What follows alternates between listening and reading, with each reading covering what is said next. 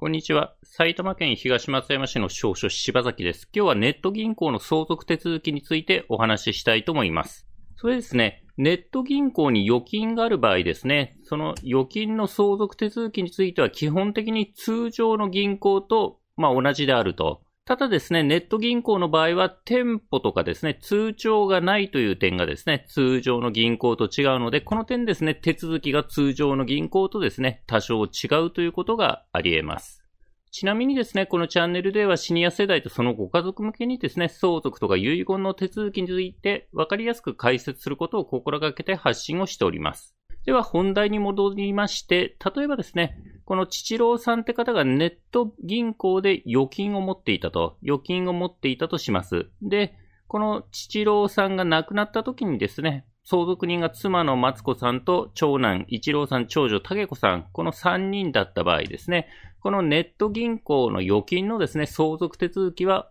おおむねどういう流れになるのか、こういったことで解説していきたいと思います。で、ネット銀行の特徴ですね、普通の銀行と比べまして特徴としては、まず店舗がないと、支店とかがですね、ないということなので、基本的に相続手続きはですね、銀行によってはあの店舗に来てくださいというケースがあるんですけど、ネット銀行の場合はですね、店舗がありませんので、相続の手続きはですね、多くのネット銀行はですね、郵送で行われると思われます。郵送で相続手続きをすると。そしてネット銀行の特徴として通帳がないケースが多いと。通帳がないケースが多いので、例えば亡くなった人にですね、あの、口座があるのかどうかですね。ネット銀行に預金口座があるのかどうか、通帳がないから手がかりが少ないと。こういうことが言えます。で、キャッシュカードもですね、ネット銀行によってはキャッシュカードの発行もない場合があるので、そうするとですね、物理的なですね、手がかりが何もない可能性があるので、まあそうするとですね、亡くなった人にがネット銀行に預金あんのかどうか、これ調べるのがちょっと大変になるかもしれません。で、あとはですね、ネット銀行の場合ですね、振り込みとかをするとですね、まあ、振り込み手続きしましたっていうメールがですね、登録してるメールアドレスに、そういうの旨がですね、振り込みした旨がメールで送られるケースがあるので、亡くなった人のですね、メールを見ることができる場合はですね、そのメールの中にネット銀行からのメールがあるかもしれないと。で、そうすると、そういうメールが見つかればですね、ネット銀行に預金があるんだなというですね、手がかりになると。まあ、ただですね、そのパソコンとかスマホのですね、暗証番号、パスワード等が分からずに開けない場合はですね、メールも見ることができなくて手がかりが得られないかもしれないと。で、こういうことを防ぐためにですね、ネット銀行に預金を持っている方はですね、生前にですね、その一覧ですね、ネット銀行に預金があるという一覧を作っといた方がですね、相続が起こった時、相続人が銀行口座を探しやすいのではないかと思います。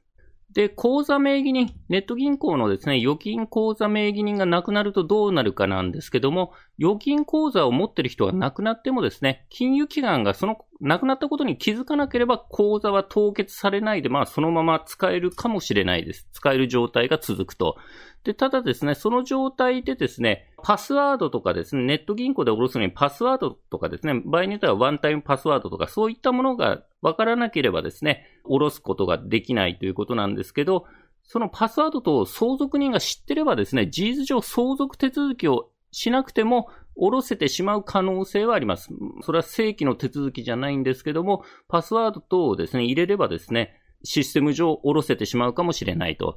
ただですね、その相続人同士で争いがある場合は勝手にですね、そうやってパスワード知ってるからって下ろしてしまうと問題になるかもしれないのでですね、その辺はですね、慎重に、え、お考えになった方がよろしいかと思います。あとはですね、相続税についてはですね、死亡時点、亡くなった時点の預金残高で計算するので、正規の相続手続きですね、経ずにですね、お金を下ろしたとしても、相続税のその算定の強化の金額はですね、変わりませんので、相続税の観点からするとですね、下ろしても下ろさなくてもですね、相続税的には変わらないということになります。で、あとはですね、金融機関にですね、亡くなった旨、口座名義人が亡くなった旨を連絡するとですね、口座が凍結されますので、例えばその預金口座で公共料金の引き落としとかに使っている場合ですね、何かの支払いに使っている場合はですね、その支払い方法を変更したりしないとですね、死亡の旨連絡すると口座が凍結されてですね、何か公共料金、水道光熱費等の支払いが、できなくなってしまうかもしれないので、そういったね、切り替えが必要な場合は早めに手続きをした方がよろしいかと思います。それでですね、ネット銀行で相続手続きをしたい場合ですね、まずあの、店舗がないので、相続手続きをするためにどこに連絡したらいいのかというのを調べる必要があります。で、これはインターネットでですね、何々銀行ですね、相続などとですね、インターネット検索してですね、相続の窓口となる部署のですね、電話番号を調べると、まあ、インターネット検索すればですね、相続手続きの部署のですね、電話番号が出てくるかと思うので、それであればそこに電話をするということになります。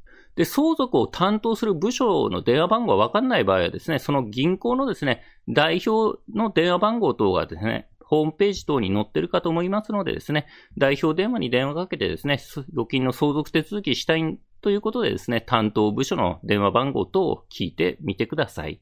で、それですね、電話番号が調べられたら銀行に電話しまして、口座名義人が亡くなったのでですね、死亡したので、相続手続きをしたい旨を伝えてください。で、多くのネット銀行では郵送のやり取りで相続手続きできると思いますので、相続手続きのですね、説明の書類をですね、電話かけた人のご自宅等に郵送するという話になるかと思われます。で、その説明の書類はですね、まあ、こういった書類が必要、書類としてはこういうものがありますよとかですね、あとは相続手続き依頼書とかですね、相続届みたいな紙にですね、これに相続人全員の署名と実印をしてくださいとか、その銀行所定の用紙をですね、送ってくるものと思われます。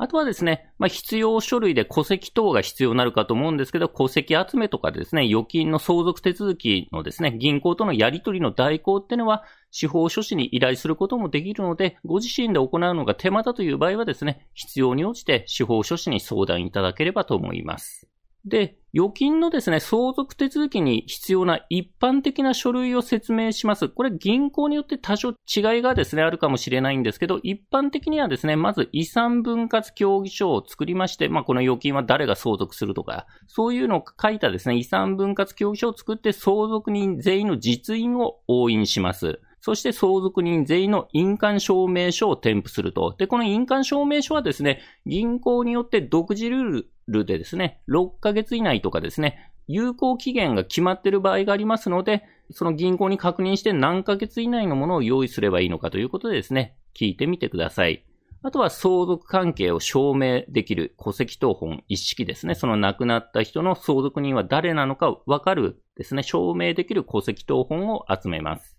で、今言ったのは遺言がないケースでの話ですので、遺言書をですね、亡くなった人が作ってる場合はですね、遺産分割協議書とか相続人全員の印鑑証明書は要求されないというケースがほとんどかと思います。ではですね、遺言書がなかったとしてですね、遺産分割協議書で手続きする場合ですね、戸籍謄本一式を集めるんですけども、これですね、どういう戸籍謄本を集めればいいかなんですけど、戸籍ってのはですね、婚姻、結婚したりですね、転籍したり、戸籍の改正によってですね、一人の人でもどんどん新しい戸籍ができていきます。そして、新しい戸籍には前の戸籍の記載内容が載らないことがありますので、前の戸籍にですね、まあ、亡くなった人の子供の表記があってもですね、その時ですね、子供が結婚して戸籍から抜けちゃって、で、その後転籍等で新しい戸籍ができると、その新しい戸籍にはですね、前の戸籍で抜けちゃった子供のことは載らないので、結局、生まれてから亡くなるまでのですね、一連の全部の戸籍謄本を取らないと、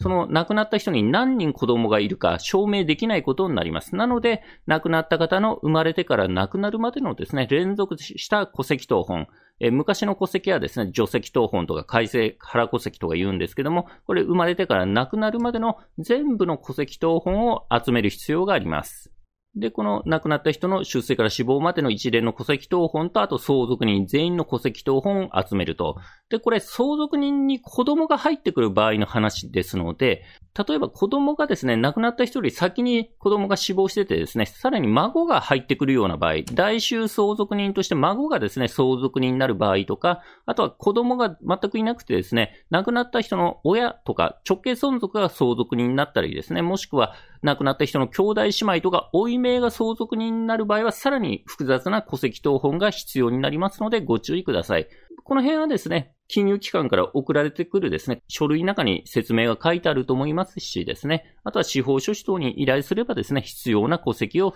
そっちの司法書士の方で集めるのではないかと思います。で、自分でですね、戸籍を集める場合どうやるかなんですけど、まず本籍地のですね、役場に行って、相続に使うから亡くなった人の戸籍謄本を出生から死亡まで全部欲しいと、そのように役場に言うとですね、その役場にある戸籍については全部出してきてくれます。ただですね、他の市町村から本籍がこう移ってきた場合はですね、その移る前の戸籍についてはその前の役場でないと取れないということになります。その亡くなったところの役場、直近の役場ではその市内にあるのは全部出してくれるんですけど、どっかから移ってきる場合は、それは前の役場で取るという話になります。なので、とりあえずですね、直近の役場で取得した一番古い戸籍謄本を見るとですね、どこどこの本籍地から移ってきましたと書いてあると思うんで、本籍地とですね、そこの筆頭者ですね、筆頭者が書いてあると思うので、それを見てですね、その以前の本籍地の役場でその前の戸籍を取るという流れになります。それでですね、戸籍当番使い回しできるって話なんですけど、例えばですね、司法書士に不動産の相続登記を依頼した場合ですね、まあそっちでも戸籍当本一式集めるんですけど、相続登記が終わるとですね、戸籍当本一式はですね、返してくれるように原本を戻ってくるようにですね、できます。で、その戻ってきた戸籍謄本一式をですね、銀行の相続手続きにですね、流用する、使い回しすることができます。で、大体の銀行はですね、その戸籍謄本出したらですね、コピーを取ってですね、原本は返してきてくれますので、そうするとですね、また戻ってきた戸籍謄本一式をですね、他の金融機関の相続手続きに使い回しするということができるので、不動産の相続登記とですね、銀行の預金の払い戻し手続きにはですね、戸籍謄本はですね、一式だけあれば使い回しできるのではないかと思います。ただ、原本返してくれるかどうか、金融機関によって違うかと思うので、最終的にはですね、金融機関に原本はですね、戻してくれるのかどうかですね、確認してください。で、あとはですね、戸籍謄本一式集めたら遺産分割協議書を作るんですけど、遺産分割協議書の例としてはですね、例えば亡くなった人をですね、氏名とか生年月日、本籍地と死亡年月日で特定しましてですね、まあ、その人の遺産は次の通り分割しますということでですね、例えばこの不動産は、マツコさん、妻が相続するとか書いてですね、で、預金はですね、次の預金は、誰々、一郎さんが相続するとか書きます。例えば、ネット銀行ですね、何々銀行のですね、朝顔支店の普通預金の口座番号何番とか、えー、何々銀行ひまわり支店普通預金口座番号何番は、一郎さんが相続するみたいな感じでですね、まあ、銀行名、支店名、口座種別、口座番号等で特定するということになります。あとはですね、例えばですね、預金を誰かが取得する代償としてですね、他の相続人にいくらを払うとかですね、代償金としていくらを払うみたいな書き方もすることができます。お金を払ってですね、その遺産を調整するということもできます。で、これでですね、書きましたら日付を書いてですね、相続人全員が署名して実印を押印するという流れになります。遺産分割協議書の作り方です。で、これ遺産分割協議書をですね、金融機関によってはですね、その金融機関所定の様式にですね、相続人全員が実印を押せば遺産分割協議書はですね、出さなくても払い戻しできますっていう金融機関もあるので、遺産分割協議書の作成がですね、払い戻し手続きに必要なのかどうかについては各金融機関にご確認ください。で、ネット銀行ならではの注意点ということでですね、通帳とかがないので、まあ、場合によってはキャッシュカードもないんでですね、相続人がネット銀行に預金があることをですね、把握できない可能性があります。なので、ネット銀行に預金がある場合はですね、生前にですね、銀行の一覧表を作っといてですね、相続が起こった時にですね、この銀行に預金があるんだってことをですね、わかりやすくしといた方がよろしいかと思います。で、また、預金のですね、相続手続きをスムーズにするための事前準備としてはですね、口座の数、銀行の数が多いとですね、相続手続き各銀行でするようですので、口座の数はですね、減らしといた方がよろしいのではないかと思います。例えばですね、ペイオフ対策も考えてですね、1000万ずつこう分けておくとか、そういうことが考えられます。一つの銀行の預金額がですね、1000万超えてしまうとですね、破綻した時に元本1000万とその預金しか保護されないのでですね、まあ、1000万ずつ口座を分けるとか、